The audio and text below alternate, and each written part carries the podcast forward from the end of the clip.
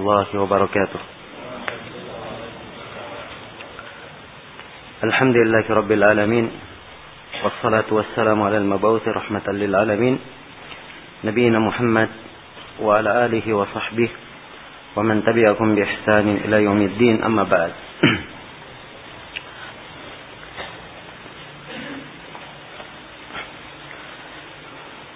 Ini majlis yang ke enam belas dari syarah Ad-Durrul Bahiyah lil Masail Fiqhiyah pada daurah fikih di hari yang keempat ini.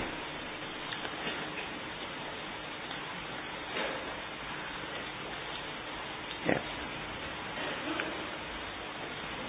Berkata Imam Syaukani rahimahullahu taala, faslun, fasal tentang fi sa'i. Ya, ini pasal tentang sa'i. Setelah kita membahas tentang tawaf, maka beliau masuk menjelaskan tentang sa'i. Ada empat pembahasan yang kita garis bawahi di sini dari uraian Imam Syaukani. Yang pertama, sa'i antara Safa dan Marwah sebanyak tujuh kali putaran. Kata beliau, wa yas'a baina as-Safa wal Marwah sab'at ashwaq,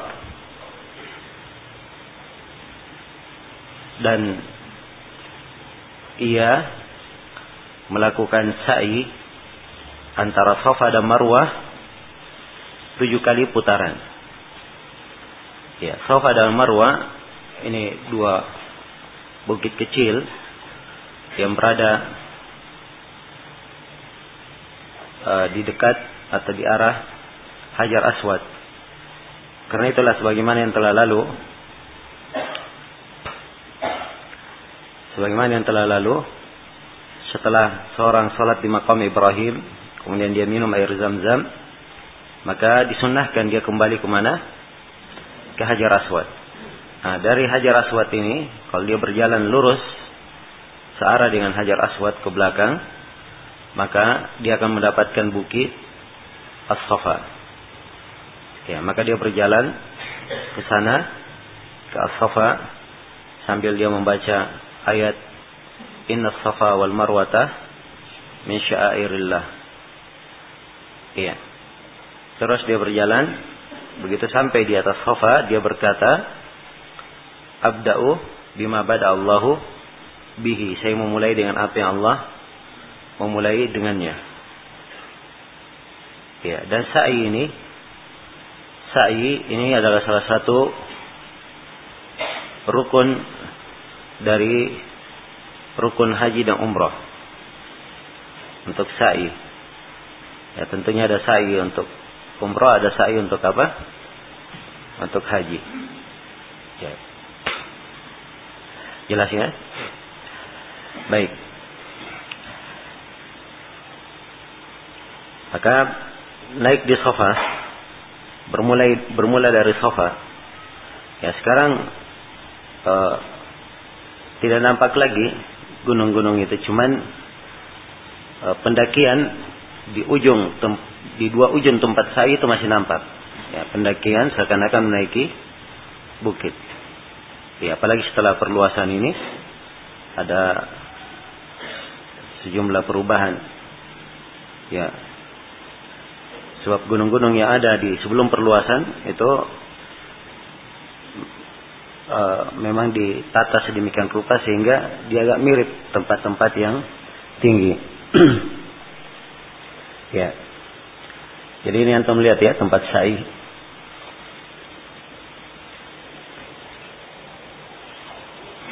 Ya, ini Ka'bah ya. Ya. Ini Ka'bah. Kemudian di sini Hajar Aswad. Berjalan di sini tempat di dalam, di bawah bangunan ini, ini adalah apa? Safa. Dan di ujung sini ini adalah apa? Marwah. Nah, ya saya sekarang ada perluasan. Kalau saya dahulu cuma ini saja. Ya, terbagi dua dahulu ini. Untuk orang yang berjalan dari Safa ke Marwah dan orang yang berjalan dari Marwah ke Safa dahulu. Tapi sekarang diperluas semisal dengan ini, maka yang baru Ini berjalan dari Safa ke Marwah, yang lama dari Marwah ke mana? Ke Safa. Ya katanya, ya saya enggak, cuma saya dengar dari sejumlah orang bahwa tempat kereta itu itu masih masuk dalam wilayah yang dahulu. Sebab di tengahnya ada tempat untuk orang mendorong kereta. Ya, ada dua. Jelas ya?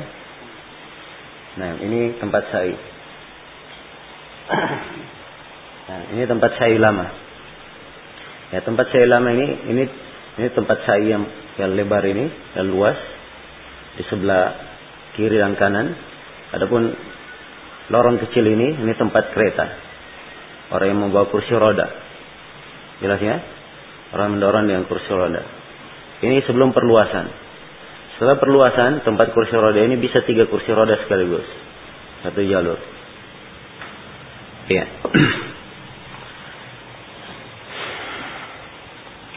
Baik. Jadi dia melakukan sa'i dari Safa ke Marwah. Apabila sudah berada di Safa, maka disyariatkan dia menghadap ke kiblat. Menghadap ke kiblat. Tentunya dari bukit Safa, kalau kita berada di Safa, masih memungkinkan kita melihat Ka'bah. Masih memungkinkan kita melihat Ka'bah. Berbeda dengan di Marwah. Di Marwah semuanya tertutup tembok. Jadi sisa kita memperkirakan.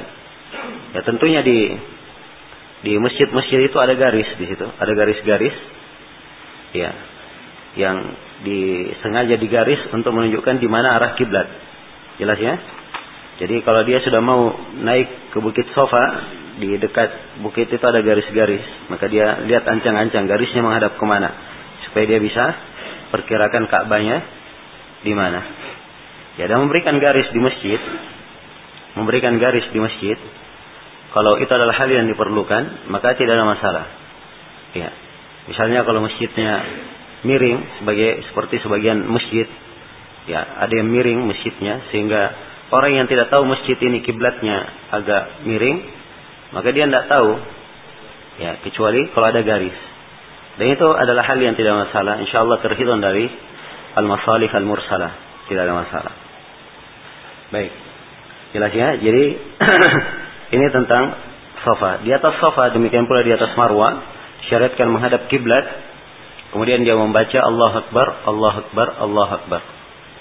La ilaha illallah wahdahu la syarikalah, lahul mulku wa lahul hamdu wa huwa ala kulli syai'in qadir. Anjaza abda apa namanya? Nasara abda.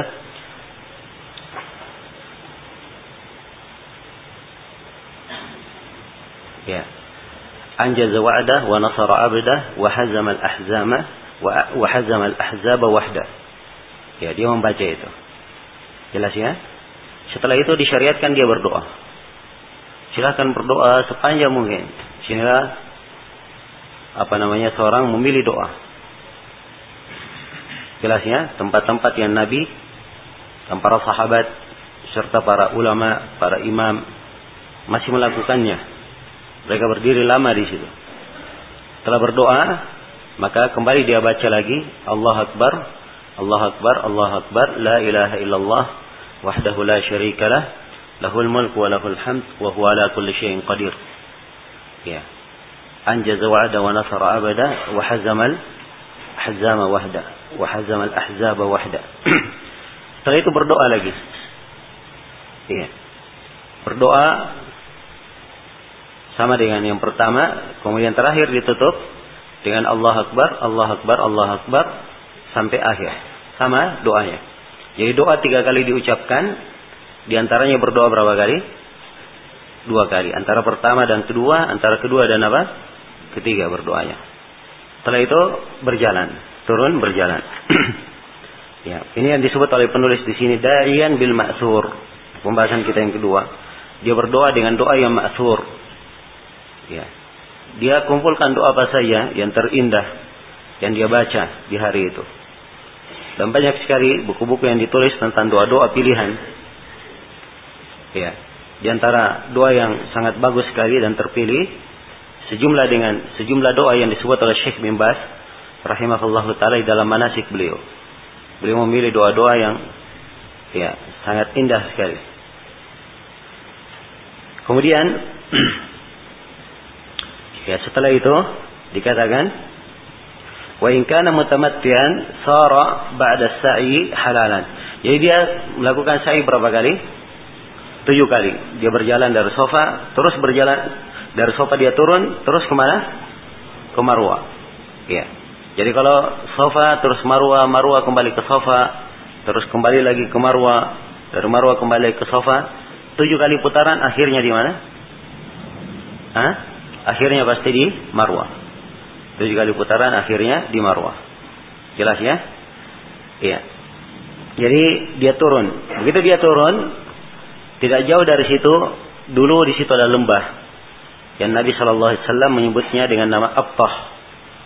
Yang beliau berkata la yuqta'ul Aqfah illa shaddan. Aqfah ini tidak bisa dilewati kecuali apa? Jangan dilewati kecuali dengan cara apa? Berlari kencang. Ya. Jadi di situ dia berlari sekuat mungkin, sepanjang tetap terjaga auratnya. Ini bagi laki-laki. Bagi siapa? Bagi laki-laki. Dan sekarang ini sudah lebih dipermudah dengan cara diberi dua tanda dengan lampu warna hijau. Ya, dengan lampu warna apa? Hijau. Ya, kalau kita sudah mulai masuk di tempat apa namanya yang berlari cepat itu, maka ada lampu warna hijau. Dan begitu kita berlari, ya di ujungnya pasti ada lampu warna apa? Warna hijau, merupakan batasan terakhirnya. Setelah itu berjalan biasa. Berjalan biasa. Nah, dan tidak ada masalah dia memperbanyak doa sebagaimana di ketiga apa? Ketika berada di di tawaf, ya sambil tawaf dia membaca doa. Sebab di musim-musim haji itu tidak ada waktu-waktu yang kosong dan tidak ada waktu-waktu yang tidak ada membaca di situ. Ya, jelas ya? Dia memperbanyak doa. Kalau dia membaca Al-Quran juga tidak ada masalah. Sejumlah dari as-salaf telah syah. Mereka banyak membaca Allahumma gfir warham innaka anta a'azzul akram. Ya, ya Allah ampunilah dan rahmatilah. Sungguhnya engkau maha yang paling, paling mulia dan paling pemurah. Nah, terus dia berjalan sampai ke Marwah. Demikian. Ya, pula ketika tiba Marwah dia berdoa dengan apa yang kita contohkan tadi, kita terangkan tadi, kemudian dia turun kembali. Ya, begitu sampai ke dua antara dua garis, antara dua lampu hijau, maka dia berlari cepat. Ya, sampai dia kemudian dia berjalan kaki biasa lagi sampai naik ke mana? Ke Safa. Terus akhirnya akan berakhir di mana? Di Marwah. Ya. Dan kalau dia sudah sampai di Marwah, maka bagi orang yang haji mutamatti' disyariatkan apa? Disyariatkan tahallul. Demikian pula bagi umrah, sebab amalan umrah berakhirnya di sini saja. Bagi orang yang umrah, dan haji mutamatti' mereka hanya umrah saja, setelah itu tahallul. Ya, karena itu ya, karena itu di di, di pintu Marwah itu itu terkenal pintu tukang cukur. Ya. Pintu tukang cukur. Ya, setelah itu di sebelah kanan ya, banyak sekali tempat-tempat bagi siapa yang ingin cukur di situ. Ya, dan biasanya ada ya orang-orang yang tinggal di sana bawa gunting-gunting kecil bagi siapa yang apa namanya ingin cukur dia persewakan. Jelas ya? Dan ini semuanya dari kemudahan, dari kemudahan. Ya. Kemudian dikatakan uh, baik. Ya, jadi kalau ingin cukur di luar ya, jangan di dalam. Ya, kalau di dalam itu mengganggu sekali orang yang sedang melakukan apa? Sa'i. Dan siapa yang bawa gunting di dalam itu orang-orang liar semuanya. Tidak ada yang apa namanya? Tidak bisa dilarang. Ya, pernah suatu hari saya datangi polisi yang duduk di situ. Saya katakan itu orang-orang di dalam itu mengganggu jemaah haji saya. Mengganggu orang-orang umrah. Guntingnya digini-ginikan. Ya, bisa membahayakan orang. Ya, kata polisinya, "Saya mau bikin apa?" katanya. Ya. Saya enggak bisa menegur mereka. Ya Allah musta'an. Katanya wa in kana mutamatti'an sara ba'da ba'da sa'i ba'da sa'i halalan. Kalau dia mutamatti' maka setelah sa'i dia menjadi apa? Menjadi halal, sudah selesai. Dia halal untuknya segala sesuatu sampai kapan? Hatta idza kana yaum at-tarwiyah ahalla bil hajj. Sampai hari tarwiyah dia baru ihlal dengan haji. Ini pembahasan yang keempat. Nah, hari tarwiyah itu ya, pada hari tarwiyah ini kembali seorang ihlal dengan haji. Bagi orang yang hajinya tamattu', dia kembali memakai pakaian ihramnya, kembali menanggal segala pelanggaran yang dilarang, segala larangan yang dilarang pada saat ihram. Jelas ya? Maka dia mulai ihram. Ya, dia membaca labbaik Allahumma hajjan. Dari mana saja. Kalau dia tinggal di hotel, di hotelnya. Kalau dia dari penduduk Mekah, dari rumahnya. Jelas ya? Dan tidak ada syariat. Dia dari hotel datang ke masjid. Dari masjid dia apa? Dia melakukan ihlal. Iya. Ini adalah hal yang tidak disyariatkan. Tapi dia melakukan ihlal dari tempat dia tinggal. Dari tempat dia tinggal. Kemudian bagi orang yang hajinya haji qiran dan haji ifrad, maka mereka masih dalam keadaan apa? Ihram. Masih dalam keadaan ihram. Tapi kata para ulama, mereka di hari itu tetap disunnahkan mereka mandi. Ya, mereka mandi. Tapi tentunya karena mereka ihram tidak boleh memakai sabun yang memakai apa? Wangi-wangian. Maka setelah itu, setelah mandi supaya bersih untuk berangkat, setelah itu mereka berangkat. Mereka tidak hilal lagi sebab memang masih dalam keadaan apa? Masih dalam keadaan ihram. Baik, selesai sudah ya tentang sa'i ini. Dan kita sudah mulai menjelaskan tentang uh, hari tarwiyah. Kemudian di sini Syaukani rahimahullah masuk menjelaskan tentang manasik haji. Kata beliau fasal, ini uraian pekerjaan-pekerjaan atau amalan-amalan jemaah haji. Ya, perincian manasik haji.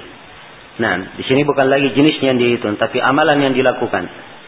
Syaukani rahimahullah taala berkata,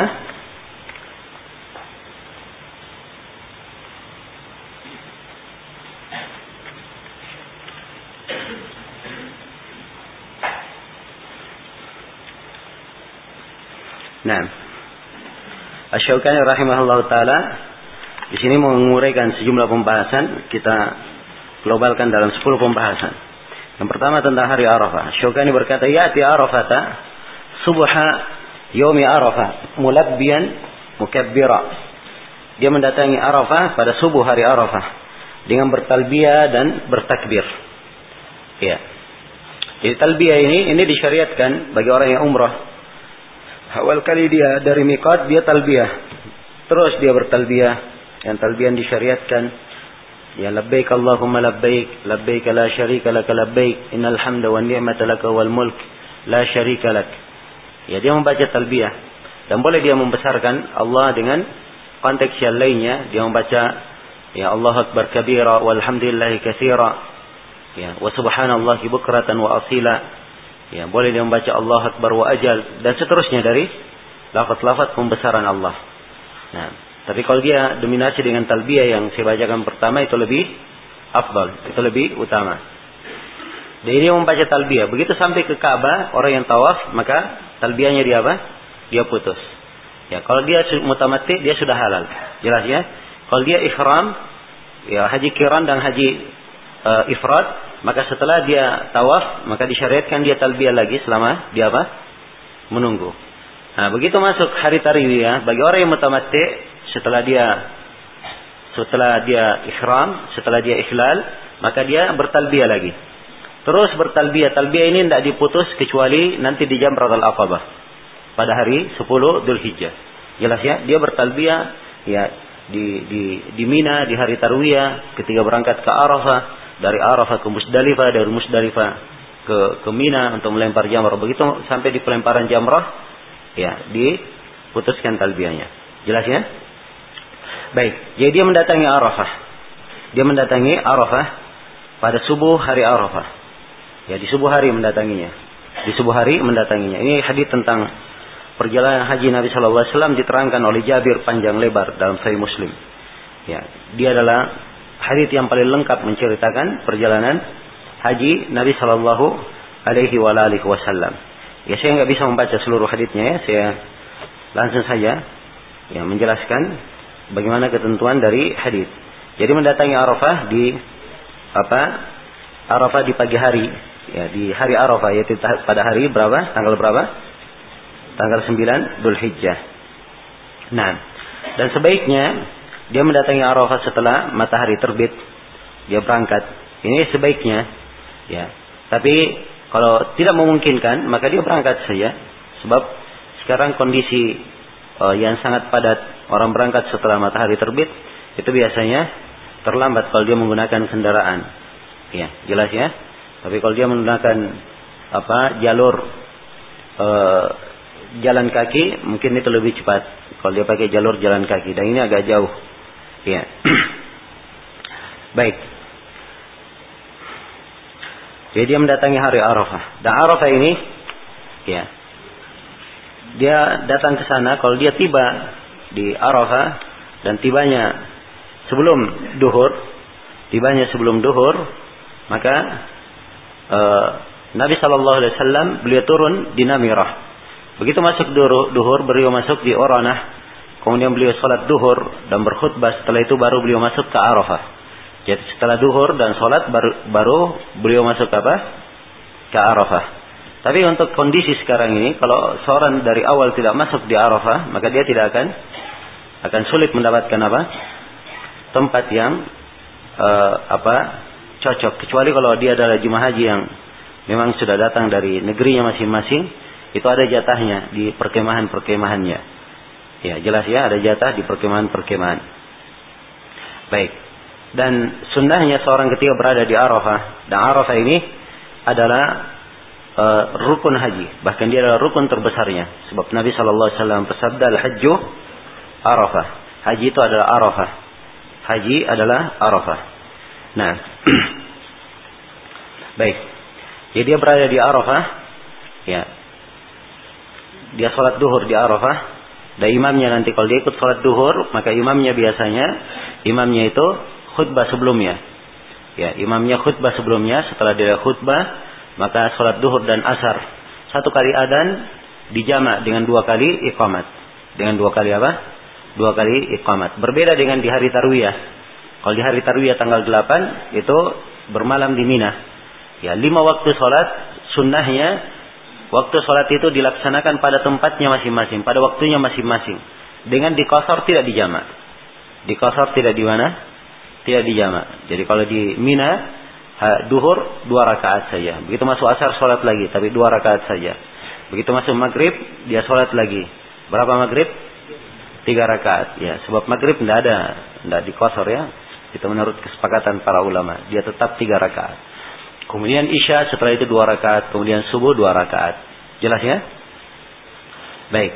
Kalau di Arafah begitu sholat imamnya setelah khutbah dia sholat. Ya. Salat duhur dua rakaat, kemudian dijamak dengan asar berapa? Dua rakaat. Nah, setelah ini maka wukuflah di Arafah. Wukuf di Arafah. Jelas ya?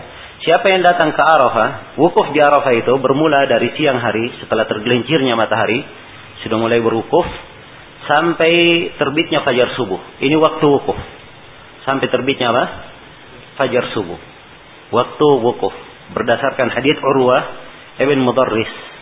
Ya, berdasarkan hadits Urwah ibn Mudarris. Ya. Kata beliau kepada sejumlah sahabat yang datang, saya enggak ingat apa saya sebutkan haditsnya di sini. Ya, enggak disebutkan ya. Ya, beliau berkata, "Man shalla salatana hadhihi wa qad waqafa bi Arafah qablahu lailan aw nahara, faqad tamma hajjuhu wa qada tafasahu." Siapa yang sholat dengan sholat kami ini, maksudnya sholat di mana? Di Muzdalifah. Dan dia telah wukuf di Arafah sebelumnya, siang atau malam. Jadi siang dan malam masih mungkin wukuf di Arafah. Maka hajinya telah sempurna dan dia telah menunaikan tafasnya. Ya, jelasnya. Baik. Tapi ada catatan di sini bagi siapa yang masuk Arafah sebelum matahari terbenam, ya, maka dia wajib untuk tinggal di Arafah sampai matahari apa? Sampai matahari terbenam. Ya. Ya, kalau misalnya dia masuk duhur, dia sudah wukuf. Wukuf itu artinya berhenti. Ya, diam di situ, berdiri. Ya. Ya. Di atas sebuah tempat di di Arafah. Jelas ya? Jadi kalau dia wukuf, datangnya sebelum duhur, eh, sebelum sebelum matahari terbenam, sebelum waktu maghrib, maka dia wajib tinggal di Arafah sampai matahari apa? Matahari terbenam. Iya. Siapa yang keluar dari Arafah sebelum matahari terbenam, maka dia meninggalkan kewajiban. Meninggalkan kewajiban bayar dam. Ya, dia harus menyembelih seekor apa? Seekor apa? Kambing. Ya, ini meninggalkan kewajiban ya. Kalau meninggalkan kewajiban itu dalam masalah haji ini dia apa namanya menyembelih dam. Kalau fidyah itu tadi itu di dalam pelanggaran apa? Pelanggaran ihram pembahasannya. Baik. Jadi ini tentang waktu wukufnya. Jelas ya? Sudah jelas ini. Waktu wukuf. Jadi waktu wukuf semuanya di mana? Dari mana? Dari tergelincirnya matahari sampai terbitnya fajar subuh. Ya, kalau ada yang terlambat, tengah malam dia wukuf, tidak ada masalah. Ya, dia datang wukuf, doa sebentar, walaupun tiga menit, setelah itu berangkat ke Muzdalifah, tidak apa-apa. Ya, tapi kalau doa tiga menit, ini rugi namanya. Ya, jelas ya? Ya, rugi. Sebab di Arafah ini tempat mustajabah. Ya, tempat mustajabah. Ya, dan di hari Arafah ini disebutkan dalam sejumlah hadis, ya, paling hari di mana syaitan, ya, tidak pernah terlihat sedemikian berdukanya, ya, kecuali di hari itu, ya, karena banyak dari hamba-hamba Allah di hari tersebut dibebaskan lehernya dari api neraka. Nah, jelasnya ini di hari Arafah. Jadi dia duduk, ya, sunnahnya dia duduk di Arafah berdoa, ya, dia berdoa. Apa dia dia wukuf di Arafah berdoa, ya, dan kalimat waqafah, ya, waqafah itu dikatakan wakif. Dia bisa berdiri di situ. Kalau dia mampu untuk berdiri, ya. Dan kalau dia ingin berdoa, dia berdoa berdiri, tidak ada masalah. Kalau dia duduk pun duduk juga adalah syah. Tapi sunnahnya kalau dia bisa, ya, maka dia menghadap ke kiblat dan menghadap ke Jabal Rahmah. Menghadap ke mana? Ke Jabal Rahmah. Jadi dia masuk ke Arafah bagian dalam, ya. Bagian dalam lewati Jabal Rahmah. Setelah itu dia menghadap ke kiblat. Jelas ya? Dia menghadap ke kiblat. Dan Jabal Rahmah di depannya. Ya, itu sunnahnya. Dan Jabal Rahmah berada di depannya. Iya. Jelas? Tapi yang kesalahan yang banyak terjadi di kalangan kaum muslimin, dia naik di atas Jabal Rahmah dan wukuf di mana? Di Jabal Rahmahnya. Dan ini dari hal yang tidak ada tuntunannya. Syah dia wukuf di Arafah, sebab Jabal Rahmah termasuk di Arafah, tapi itu tidak ada tuntunan. Jelas ya? Tidak ada tuntunannya. Nah, jadi kalau dia wukuf, wukuf di Arafah dia memperbanyak doa, berdoa kepada Allah Subhanahu wa taala dan perbanyak membaca zikir la ilaha illallah wahdahu la syarika la lahul mulku wa lahul hamd wa huwa ala kulli syai'in qadir. Sebab Nabi menjelaskan bahwa itu adalah seafdal-afdal apa yang saya ucapkan dan diucapkan oleh para nabi sebelumku. Ya, di Arafah. Jelas ya? Baik. Ya, selesai sudah pembahasan tentang Arafah. Ya, yang lainnya, kalaupun saya terangkan hanya permasalahan teknis saja. Ya, permasalahan teknis, antum lihat-lihat aja Arafah. Ya, dia tendanya seperti ini sekarang. Semua tempat di apa? Oh, ini bukan Arafah, ini Mina ini. Ya. Ya. Nah, apa ini sebentar kita perlukannya di Mina supaya saya tunjukkan. Baik.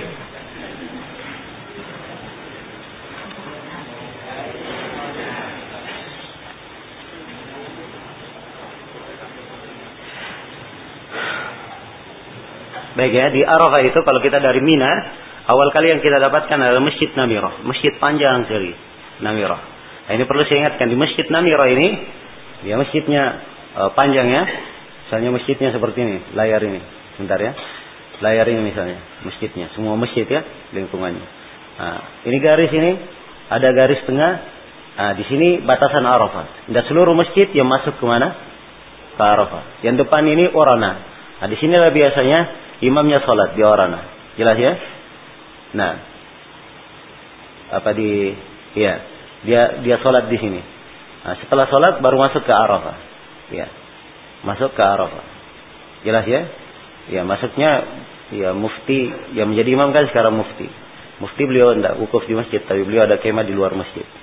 Ya, kalau dia wukuf dalam masjid ini, masjid ini masya Allah sudah panjang sekali.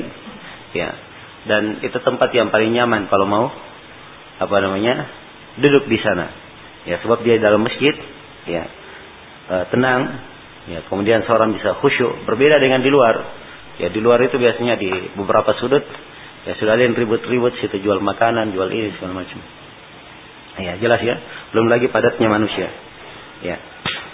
Kemudian biasanya di musim haji itu, ya, sebenarnya kalau namanya orang tempat berkumpul Baru masuk misalnya ke wilayah Arafah, dia melihat orang sudah kumpul di sini ramai. Lalu kalau dia masuk ke dalam, dia masih akan masih mendapatkan tempat-tempat kosong. Ya, jelas ya. Ini kaidah-kaidah umum di tempat perkumpulan orang ramai. Ya. Masuk ke Masjid Nabawi, depan orang sudah padat sekali. Ya, ternyata masuk ke dalam masih ada yang kosong. Demikian pula Masjid Masjid Al-Haram. Ya, sebab banyak orang masuk ke tempat itu, wah ini kalau saya jauh masuk ke dalam, saya sulit keluarnya. Ya, saya duduk di luar saja. Ya, demikian. Jelas ya? Ya, dan paling e, ininya biasanya yang paling ramainya itu di di Muzdalifah. Di Muzdalifah baru masuk, orang langsung mau cari tempat bermalam di Muzdalifah. Akhirnya ramai awal Muzdalifah. Ya, kalau dia terus berjalan ke belakang dekat Mina, wah itu masih ada apa? Tempat-tempat kosong di situ. Ingin main bola pun bisa. Gitu. Ya. Nah. Baik. Jelas ya? Sekarang kita berpindah menjelaskan. Jadi katakan di sini mulabbiyan mukabbira. Dia masuk ke Arafah mulabbiyan dengan bertalbiyah, mukabbira dan bertakbir kepada Allah. Kemudian dikatakan wa yajma' al-akhraini fiha wa yakhtub. Dan dia menjama dua asar di situ. Dua asar yang dimaksud adalah apa? Duhur dan asar. Dia menjama dua asar di situ wa yakhtub dan imamnya khutbah. Tsumma yufidu min Arafah. Kemudian dia ifadah meninggalkan Arafah. Ya, ifadah artinya dia turun mengalir meninggalkan apa? Arafah. Kapan meninggalkan Arafah? Hah? Kalau dia datangnya sebelum matahari terbenam, maka dia tinggalkan Arafah setelah matahari apa? Setelah matahari terbenam. Biasanya ketika matahari terbenam itu, itu pemerintah oleh pemerintah dimudahkan dengan cara diberi tanda sirine. Ya, diberi tanda apa? Tanda sirine sehingga seorang tahu sudah masuk waktu maghrib, matahari sudah terbenam. Ya.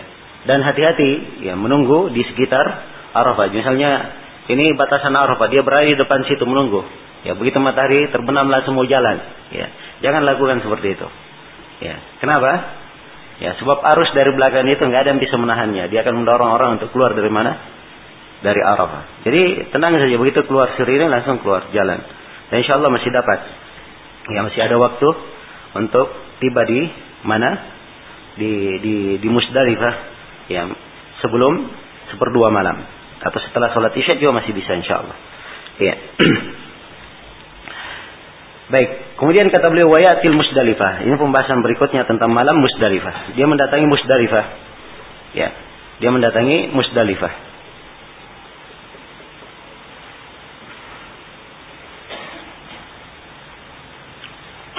Baik. Saya tidak menghadirkan sekarang berapa kilo dari dari apa? Dari Muzdalifah ke dari Arafah ke Muzdalifah. Saya lupa berapa kilo. Ya. Ada yang ingat berapa kilo? Hah? Sekitar lima atau enam begitu. Hah?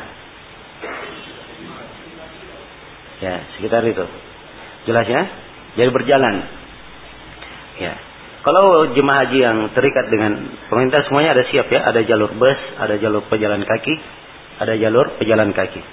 Ya, jalur pejalan kaki itu dari masjid itu samping kanan dan kirinya dan beberapa jalur lainnya itu semuanya jalur pejalan kaki. Ya. Kalau jalur orang yang berkendaraan biasanya di ujung Arafah. Ya. Dan banyak jalurnya, ada lebih dari tiga puluh jalur jalanan. Ya. Itu pun masih ramai, masih padat. Ya. Nah. Jelas ya? Jadi dia menjama, uh, dia mendatangi Muzdalifah. Ya jama fiha bainal isya'aini. Dia datang ke Muzdalifah berjalan ya dalam keadaan tenang bil waqar. Nabi sallallahu alaihi wasallam waktu itu apa mengekang kendaraannya. Beliau tidak terlalu uh, melepaskannya dan beliau berkata kepada manusia, "Ayuhan nas, as-sakinah as-sakinah." Wahai manusia, pelan-pelan, apa tenang, tenang. Ya, jadi berjalan dengan sakinah dan waqar. Kalau ada yang apa namanya uh, di depannya ada celah kosong, dia percepat langkahnya, tidak apa-apa. Dia percepat langkahnya. Nah, tapi kalau ramai dia ya ikut saja. Ya, pelan-pelan mengikuti, mengikuti. Jelas ya? Dia pelan-pelan mengikuti. Demikian. Kemudian setelah tiba di Muzdalifah, ya, tiba Muzdalifah dan tentunya antara uh, antara Arafah ke Muzdalifah ya, itu karena jauh dan banyaknya orang Ya, kadang orang yang membuang hajat dan selainnya, dan telah warid dalam sebuah riwayat Nabi sallallahu alaihi wasallam, ya, sebelum sampai ke Muzdalifah beliau apa membuang hajatnya di di sebagian tempat, dan sekarang alhamdulillah semuanya dimudahkan. Ya, dari jalan sepanjang jalan dari dari mana? Dari Arafah ke Muzdalifah semuanya penuh dengan apa? W C dan kamar mandi yang sangat memudahkan untuk siapa yang ingin menggunakannya. Dan di jalan-jalan juga lengkap tempat-tempat air minum, tempat-tempat air minum yang sudah disiapkan. Ya, mungkin setiap seratus meter atau dua ratus meter ada W C yang disiapkan. Jelas ya? Dan untuk yang apa namanya juga eh, apa dia ingin belanja makan dan minuman, banyak makan dan minum dijual di sepanjang jalan. Ya, jelas ya? Baik. Jadi dia masuk ke Muzdalifah. Dia masuk ke dia berjalan terus ke Muzdalifah. Setelah sampai ke Muzdalifah, ia jama' fiha bainal isya'aini. Dia menjama' antara dua salat Isya. Ya, apa dua salat Isya? Ya, antara Maghrib dan Isya dia jama'. Wa yabitu biha, dan dia bermalam di Muzdalifah. Ya, jadi dia menjama' salatnya di Muzdalifah. Menjama'nya jama' ta'khir. Itu sunnahnya, dia jama' jama' apa? Jama' ta'khir. Dengan satu kali adzan, dua kali Dua kali qamat. Wa yabitu biha. Kemudian dia bermalam di situ. Dia bermalam di mana? Di Muzdalifah. Tsumma yusalli al-fajr. Kemudian dia melakukan salat subuh. Dia melakukan salat subuh. Ini sunnahnya. Dia bermalam sampai dia salat subuh di situ. Jelas ya? Nah. Wa ya'ti al-Mas'ar al-Haram. Kemudian dia mendatangi al-Mas'ar al-Haram. Ya, Mas'ar al-Haram sekarang, dulu dia gunung Mas'ar al-Haram itu. Seorang naik di situ. Ya. Tapi katanya sekarang yang dikatakan Mas'ar al-Haram itu, itulah masjid yang dibangun di mana? Di Muzdalifah. Masjid yang dibangun di Muzdalifah. Ada satu masjid dalam Muzdalifah, ya tidak ada masjid yang lain kecuali itu. Nah. Jelas? Wa yaqifu bihi ila qabli tulu'is syams fa yadhkurullaha indah. Dia berzikir kepada Allah di situ. Dan dia wakaf sampai matahari atau sampai sebelum matahari terbit. Jadi dia berhenti di situ berdoa. Di sini tempat berdoa yang lainnya. Dia tempat berdiri berdoa. Ya. Dia berdoa di situ ketika setelah, setelah selesai sholat subuh. Terus dia berdoa sampai terang-terang matahari. Ya, matahari sudah mulai menguning, mau terbit. Ah, langsung dia jalan. Ya, langsung dia apa? Jalan. Ya, jangan tunggu matahari terbit ya. Kalau tunggu matahari terbit, itu kebiasaannya orang-orang jahiliyah. Ya, orang-orang jahiliyah kalau mereka apa di Muzdalifah, mereka tunggu sampai matahari apa? Matahari terbit baru mereka jalan. Nah, ini diselisih oleh umat Islam. Jadi mereka sebelum matahari terbit sudah jalan menuju ke mana? Menuju ke Mina. Iya. Tsumma yadfa'u hatta ya'tiya Batan Muhasir. Kemudian dia berjalan ya sampai mendatangi Batan al-Muhasir.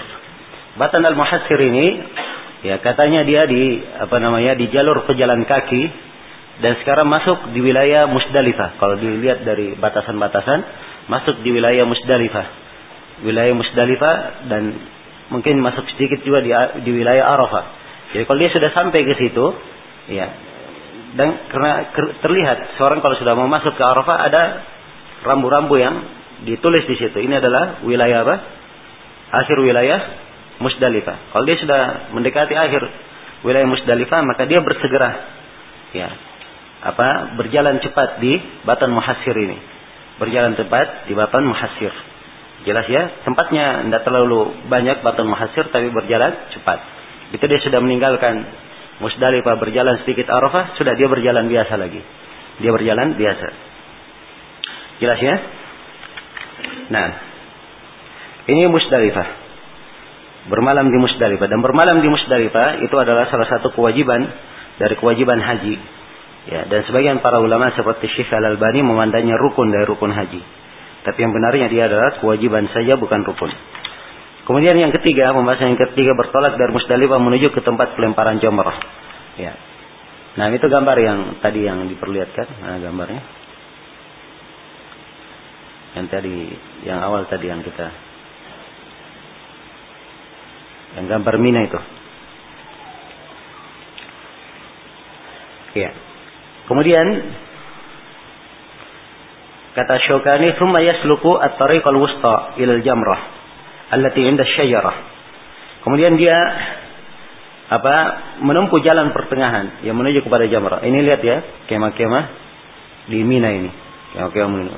Ini jalan yang pakai seng ini, ya satu Mina kalau ada jalan yang pakai seng, ini ada jalan jalur tengah. Ini jalan ini ini menyambungkan ke mana? Ke Muzdalifah. Dari Muzdalifah, orang dari Muzdalifah ikuti jalur seng ini aja, pasti dia akan tembus kemana? Ya, dia akan tembus di pelemparan Jamrah. Jelas ya, ujungnya di pelemparan Jamrah. Dia ikuti saja jalan jalur seng ini. Ini yang dimaksud di sini oleh Syaukani, dia menempuh jalur tengah. Jelas ya? Ilal Jamrah, menuju kepada Jamrah allati 'inda syajarah. Jamrah yang berada di samping pohon. Ya. Ini kalau ada yang pergi melihat Jamrah, dia cari pohonnya mana, tidak akan ketemu. Ya. Sebab memang tidak ada lagi pohonnya sekarang. Ini dahulu ya, cara mengenalnya itu dilihat dengan apa? Di samping pohon. Sebab yang lainnya memang tidak ada apa? Tidak ada pohon. Kalau sekarang ya, ya dimaklumi bahwa Jamrah yang di samping pohon itu dahulu itulah Jamratul Aqabah. Jamrah Al-Aqabah. Dan Jamrah Al-Aqabah itu adalah jamrah yang paling terakhir. Kalau kita datang dari mana? Dari Muzdalifah, kita akan dapati tiga jamrah. Satu, pertama, jadi disebut jamrah apa? As-Sugra. Kemudian jalan lagi dapat jamrah yang kedua, jamrah Al-Wusta. Ya, dan terakhirnya itu disebut dengan jamrah Al-Kubra atau disebut dengan jamrah Al-Aqabah. Nah, itulah yang terakhir. Ya, jelas? Disebut dengan jamrah Al-Aqabah. Ya.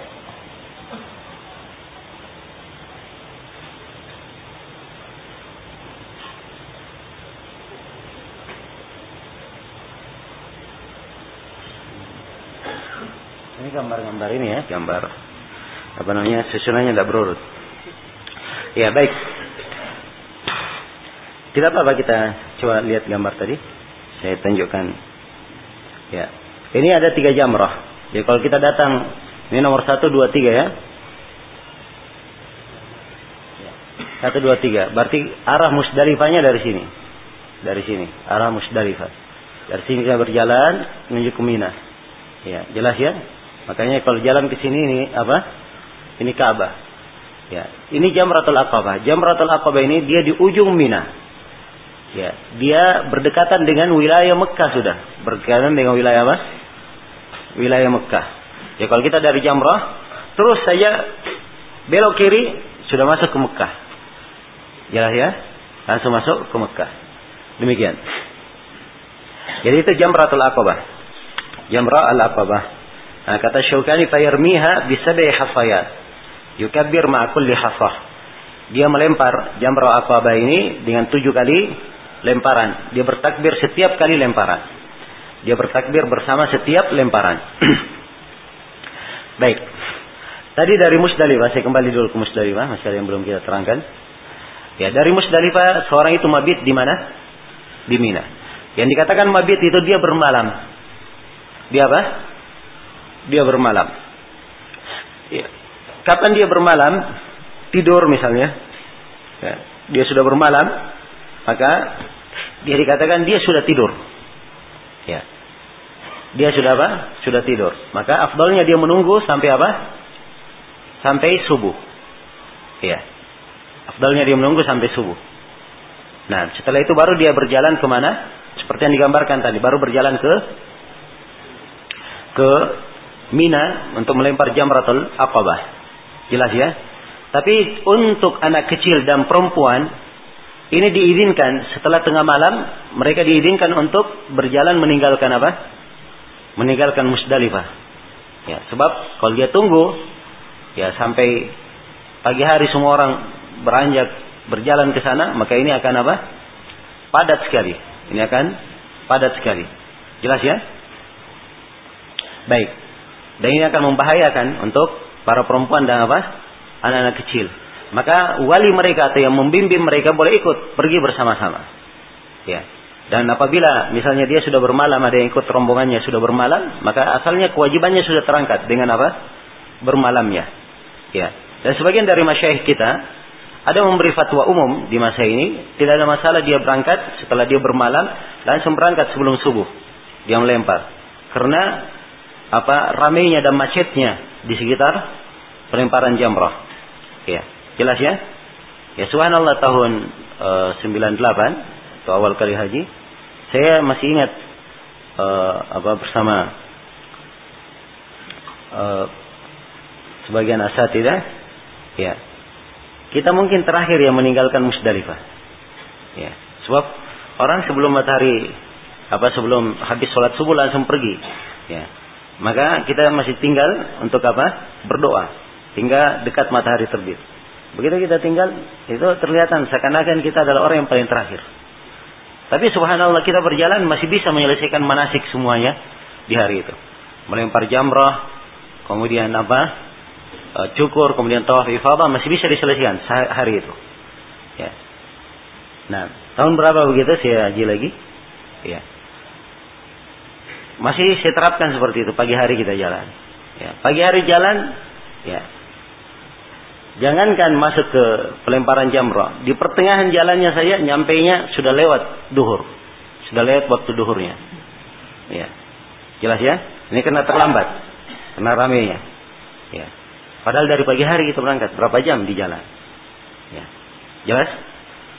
Sehingga sampai ke pelemparan sudah apa namanya? Jauh waktu duhur lewat, kemudian ya melempar. Ya. Jelas ya? Maka ini yang saya sebutkan dengan penggambaran kenapa sejumlah dari ulama kita memberi fatwa seperti itu. Iya. Baik. Jadi ini masalah ukurannya. Kemudian kalau dia sampai misalnya di di pelemparan sebelum subuh, maka sebagian para ulama berkata tidak boleh dia melempar sebelum sholat subuh. Iya. Tapi ini adalah pendapat yang apa namanya? kurang kuat. Ya. Yang benarnya bahwa walaupun sebelum subuh dia sampai, dia boleh langsung melempar, tidak apa-apa. Dia boleh langsung melempar. Iya. Jelas ya? Alhamdulillah. Nah, maka dia melempar di Jamratul Aqabah, dan di sini diterangkan bagaimana melemparnya. Melemparnya dengan tujuh batu. Iya. Tiap batu dia bertakbir. Dia ambil tujuh batu. Dan ini masalah batunya ini dipungut di mana? Hah? Iya. Dipungut di Muzdalifah pagi, bukan di malam hari. Iya, ingat ya, bukan di mana? Malam hari. Jangan dari datang Muzdalifah waktunya tidur, dia pergi cari batu. Ya. Tidak. Tapi dia tidur. Setelah tidur, begitu mau jalan, nah, baru dia cari batu. Jelas ya? Baru dia cari batu. Demikian. Dia melempar tujuh kali batu. Setiap kali batu dia bertakbir. Allah Akbar. Dia lempar sambil membaca Allahu Akbar. Ya. Ya. Coba lihat di tempat pelemparan tadi. Nah. Di tempat pelemparan, kalau dulu dia pakai tiang kayak gini. Tiang. Pakainya. Jelas ya? Masjid yang e, tegak, tinggi, menjalan. Tapi sekarang ini sudah dibuat apa? Tembok panjang. Ya, dibuat tembok panjang. Ya, seperti yang antum lihat sekarang. Kayak gini modelnya, tembok panjang. Kalau dulu dia kayak gini, kayak menara berdiri. Ya, tegak. Ya. Sehingga apa kalau dilempar, wah ini apa? Ya, salah sedikit bisa tembus ke orang sebelah sana. Ya. Apalagi kalau batunya batu besar. Ya. Jelas ya? Ini sekarang ini kalau melempar Masya Allah. Dia lempar ya, tidak akan tembus ke sana sebab semuanya tembok. Maka melempar melempar tembok ini tidak harus. Yang harusnya itu batunya jatuh di mana? Jatuh di kolam. Dia yakin batunya jatuh di kolam. Jadi kalau dia lempar dengan mengukur batu jatuh di kolam, maka itu sudah cukup. Dia yakin batunya jatuh di kolam. Dia membaca dia membaca Allah Akbar. Ya, melempar sambil baca apa? Allah Akbar. Ingat ya, Allah Akbar saja, tidak ada bismillahnya. Kalau bismillah Allah Akbar itu nanti di mana? Di tawaf. Di tawaf ketika di di apa namanya berisyarat ke Hajar Aswad itu dia membaca apa? Bismillah Allah Akbar. Ya, tapi ini Allah Akbar. Kalau bismillah Allah Akbar lainnya lagi untuk menyembelih. Ya, itu untuk menyembelih. Ya, bisa pakai bismillah Allah Akbar. Tapi kalau di sini Allah Akbar saja, cuma takbir. Jelas ya? Baik. Setelah itu ya tujuh batu bertakbir setiap bersama setiap batu. Jadi di jamrah di hari-hari kesepuluh ini yang dilempar cuma satu. Ini ada tiga jamrah ya. Yang pertama dan kedua tidak dilempar. Yang pertama dan kedua apa? Tidak dilempar. Yang dilempar cuma yang ketiga saja. Cuma yang ke Tiga saja. Ya. Dulu di tahun sembilan puluh tujuh, ya, itu haji tahun sembilan puluh tujuh, ini dibiarkan terbuka oleh pemerintah. Ya, akhirnya orang-orang yang tidak mengerti hukum-hukum haji semuanya dilempar tanggal sepuluh. Ya, jelas ya. Dan ini tentunya kekeliruan, tapi belakangan saya lihat sudah ditutup. Jadi pada tanggal sepuluh ini ini sudah di apa namanya ditutup dengan pita-pita di sekelilingnya. Jadi orang tahu bahwa ini tidak dilempar, langsung menuju ke mana? Ke Jamratul Aqabah. Dan ini termasuk lebih memudahkan Jemaah, jemaah haji. Ya, dan memang mereka di dalam pembahasan haji ini ya, ya harus diakui pemerintahan Saudi Arabia itu punya apa namanya jasa-jasa yang luar biasa mereka di dalam melayani uh, para jemaah haji. Setiap tahunnya mereka ada evaluasi untuk bagaimana meningkatkan layanan ya dan membuat ibadah orang-orang yang datang haji itu tepat sesuai dengan sunnah. Ya, dan ini adalah hal yang patut disyukuri untuk mereka. Ya, baik. Kemudian kata beliau, wala yarmiha illa ba'da tulu'is syams. Jangan dia melempar kecuali setelah matahari terbit. Ya, illa nisa wasibyan. Ini pendapat ya. Ya, ada yang mensyaratkan setelah matahari terbit. Ini pendapat dan telah kita sebutkan walaupun sebelum waktu subuh boleh melempar. Illa nisa wasibyan, kecuali anak-anak, kecuali perempuan dan anak kecil. Fayajuzu lahum qabla dzalika. Ya, boleh bagi mereka sebelum itu. Boleh bagi mereka sebelum itu. Ya, ini sudah kita terangkan. Kemudian berikutnya, ini keempat tentang penjelasan amalan di hari nahar. Hari nahar itu tanggal berapa? Hah? Tanggal sepuluh Dzulhijjah, hari nahar. Tanggal sepuluh Dzulhijjah. Ya, perhatikan nama-nama hari musim haji. Tanggal delapan disebut Yom apa? Yom Tarwiyah, hari Tarwiyah. Tanggal sembilan disebut hari Arafah. Tanggal sepuluh disebut hari nahar. Tanggal sebelas disebut hari Al-Qar, Yaumul Qar. Kenapa dikatakan Yaumul Qar? Sebab orang menetap di tanggal sebelas ini di Mina. Tanggal dua belas disebut dengan hari Yaum An-Nafar Al-Awwal. Ya. Uh, apa afwan? Tanggal sebelas hari apa? Al-Qar, tanggal dua belas hari An-Nafar Al-Awwal. Hari tanggal tiga belas disebut dengan nama hari apa? Hari An-Nafar As-Sani. Ini semuanya uh, apa namanya? lima hari ya atau enam hari yang merupakan hari-hari apa? Hari-hari haji. Jelas ya? Ya, jadi mulai dari hari Tarwiyah, kemudian hari Arafah, kemudian hari Nahar, kemudian hari Al-Qar, kemudian hari An-Nafar Al-Awwal, kemudian hari An-Nafar As-Sani. Jelas ya? Ya, kalau disebut hari An-Nahar berarti tanggal berapa? Tanggal sepuluh Dzulhijjah. Ya, tanggal sepuluh Dzulhijjah ini ada empat amalan dilakukan. Afdalnya secara berurut melempar Jamratul Aqabah, kemudian menyembelih, kemudian cukur, ya, kemudian tawaf ifadah. Ini afdalnya secara apa? Secara berurut. Ya. Afdalnya secara berurut. Tapi kalau dia tidak urutkan, tidak apa-apa. Tidak apa-apa kalau tidak dilakukan secara berurut. Ya, di sini e, dikatakan di sini oleh Syaukani, "Wa yahluku ra'sahu wa yuqassiruhu." Ya, dia menggunting rambutnya dan memendekkannya. Fayahillu lahu kullu syai'in illa nisa. Maka halal untuknya segala sesuatu kecuali apa? Kecuali perempuan. Ya, kenapa? Sebab dia baru lakukan dua dari empat yang dari uh, tiga yang disyariatkan. Afwan, sekarang ada empat ya. Yang berkaitan dengan tahallul itu tiga. Ya, empat amalan di hari nahar. Yang pertama apa? Jamratul Aqabah. Yang kedua apa? Menyembelih. Yang ketiga cukur. Yang keempat tawaf ifadah. Yang berkaitan dengan tahallul tiga dari empat ini. Ya, dikeluarkan apa? Menyembelih. Sebab menyembelih ini tidak ada kaitannya dengan apa? Tidak ada kaitannya dengan tahallul. Ya, jelas ya? Tidak ada kaitannya dengan tahallul.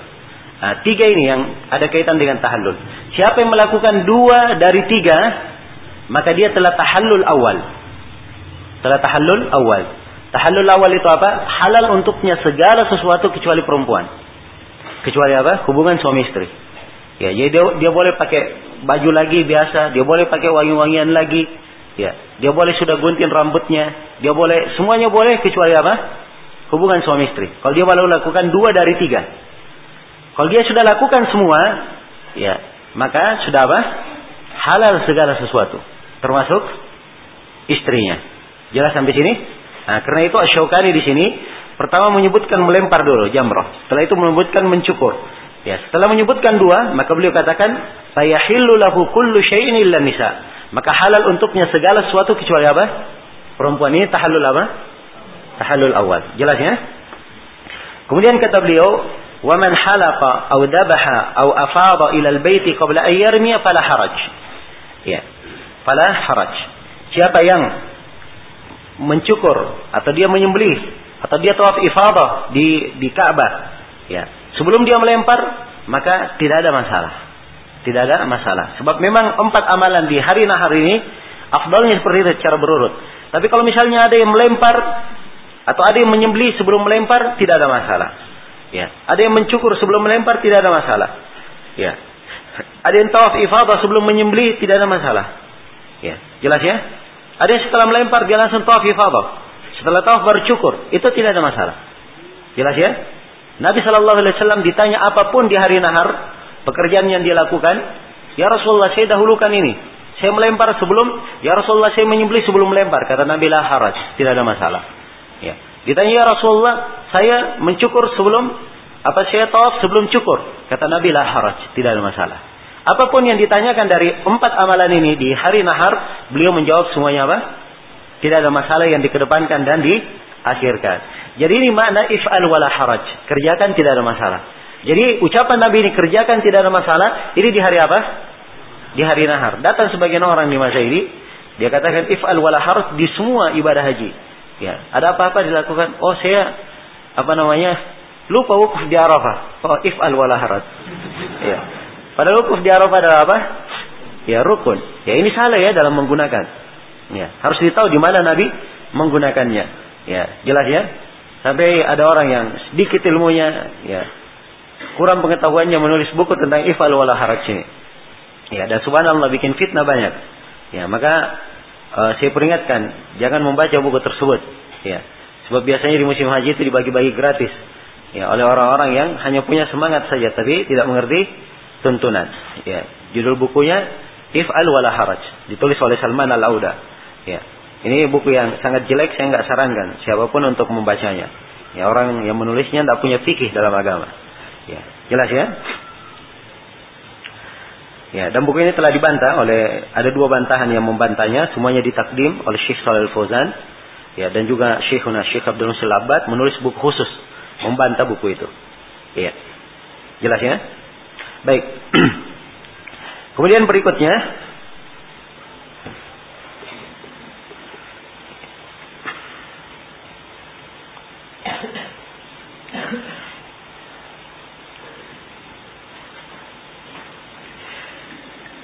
jadi sini setelah apa namanya menyembelih dia melakukan tawaf ifadah. Tawaf ifadah ini ya tentunya dia berjalan ke Mekah. Ya, dia berjalan ke Mekah. Ya. Untuk kondisi sekarang ini melakukan tawaf dengan berjalan itu lebih apa? Itu akan lebih cepat daripada dia naik mobil. Kecuali kalau dia melempar, pas setelah subuh melempar langsung jalan pakai mobil itu masih mungkin. Tapi kalau sudah terlambat sedikit naik mobil, justru dia akan lebih lama nyampenya di Mekah. Ya, lebih bagus dia lewat jalur pejalan kaki, cepat nyampe. Ya, jelas ya? Baik. Dia melakukan tawaf ifadah. Tawaf ifadah sama dengan tawaf apa? Ya, tawaf sebelumnya, caranya, pelaksananya. Nah, maka di sini dilihat. Dia melakukan tawaf ifadah. Bagi orang yang haji tamattu, dia tawaf apa? Tawaf ifadah, setelah itu apa? Setelah itu sa'i. Ini bagi orang yang haji tamattu. Orang yang hajinya qiran dan hajinya mufrid, kalau sebelumnya dia sudah sa'i, maka dia cuma apa? Tawaf saja. Cuma tawaf saja. Sa'i sebelumnya sudah apa? Sudah cukup. Sa'i sebelumnya sudah eh, apa tawaf sebelumnya eh, iya, sa'i sebelumnya sudah cukup. Tapi kalau dia mau sa'i lagi tidak ada yang melarang kalau dia ingin sa'i lagi. Tapi sudah cukup sa'i sebelumnya. Jelas ya? Kemudian tawaf ifadah ini boleh diakhirkan. Ya, andai kata misalnya dia melempar, ya cukur, dia belum langsung tawaf ifadah di tanggal sepuluh. Dia tawafnya tanggal sebelas atau tanggal dua belas, tanggal tiga belas, tidak ada masalah. Jelas ya? Bahkan sejumlah para ulama, dan ini pendapat yang kuat insyaallah, bahwa tawaf ifadah ini boleh sampai akhir Dzulhijjah dia undur. Boleh dia undur sampai apa? Akhir Dzulhijjah. Ya, dan dia boleh undur tawaf ifadah ini dan sekaligus dia tawaf dengan dua niat. Tawaf ifadah sekaligus tawaf apa? Tawaf wada langsung pulang, tidak ada masalah. Kalau dia ingin mengundurnya. Ini dari kemudahan-kemudahan. Iya. Kemudian kata beliau rahimahullah, "Tsumma yarji'u ila Mina Fayabitu biha layali at-tashriq. Kemudian setelah itu beliau kembali ke Mina. Ya, setelah itu beliau kembali ke Mina, lalu beliau bermalam di situ pada malam-malam tasyrik.